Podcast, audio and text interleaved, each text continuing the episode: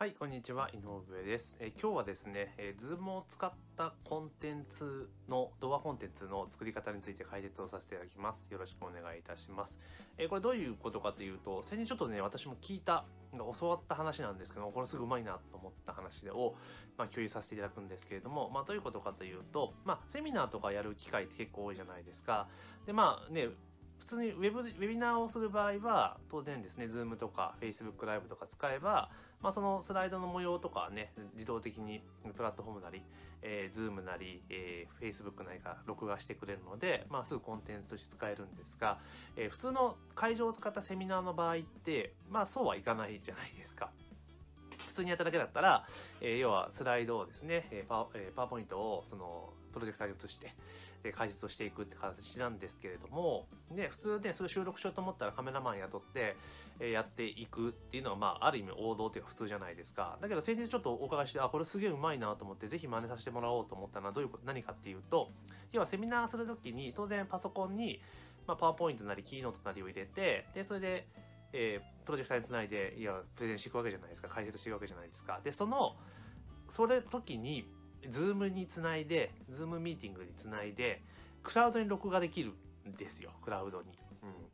できるってことなんですね。だ要は、その画面共有にして、そのパワーポイントと同じ画面をえ共有して、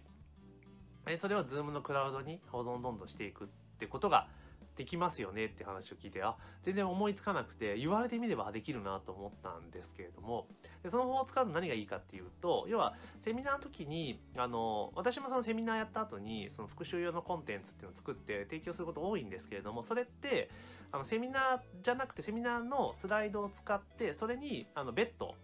まあ、前後ですよね。セミナー前なのか後なのか別にして、えそこで収録をしたものを提供してたんですよね。だけど、その、セミナー当日の会場で、ね、そのズームを使って録画すれば、ね、全く同じものを作れるわけじゃないですか。だから当然そのね、前後で撮ったら微妙な言い回しが違ったりとか、当然抜け漏れとかないとは言い切れないですよね。同じものにはならないので、そう考えたら、そうやって撮るのすごくありだなっていうふうに思いました。で、しかもクラウドに保存をすることができるので、それこそ、参加者さんに、えー帰りの電車で復習してもらうこともできるわけですよね。だって URL そのまま発行すればいいだけなんで、クラウドに。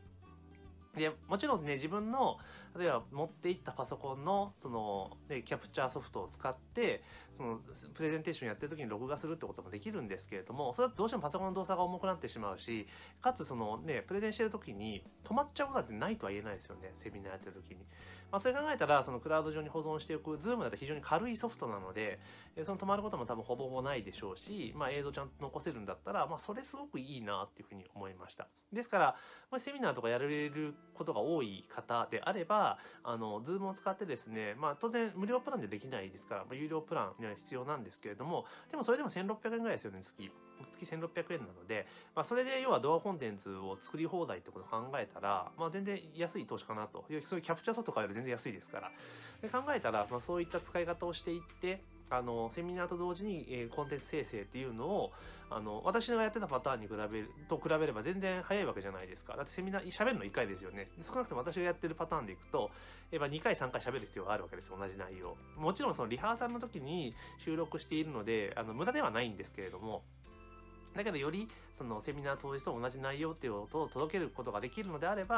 まあ、そっちの方が非常に効率的かなというふうに思いましたので、まあ、次セミナーやるときは、まあ、ウェビナーはね当然でき取れちゃいますからあれですけどあの3月にまたセミナーをね会場使ってやりますので、まあ、その時は、えー、Zoom のクラウドを使ってですねちょっと録画をしていってでコンテンツ提供ってことをちょっとやってみようかなというふうに思っております。だけど今日はですねあセミナーの、えープレゼンテーションをですね Zoom のクラウド録画を使ってコンテンツ化するとという、まあ、ライブで、えーそのままその場をその場のセミナー当日に、え録画してしまおうというねすごいうまい使い方だなと思ったので、まあ、それを聞いたのでですね、えそのことを共有させていただきました。で質問とかありましたら LINE アットの方から、え随時いただければなというふうに思っておりますので概要欄にね URL 貼ってありますので、まあ、そちらからクリックいただけると、えーいいかなというふうに思っております。というわけで今日はですね Zoom の、え画面収録を使ったコンテンツ生成についてちょっとお話をさせていただきました、えこの動画は以上です。ありがとうございます。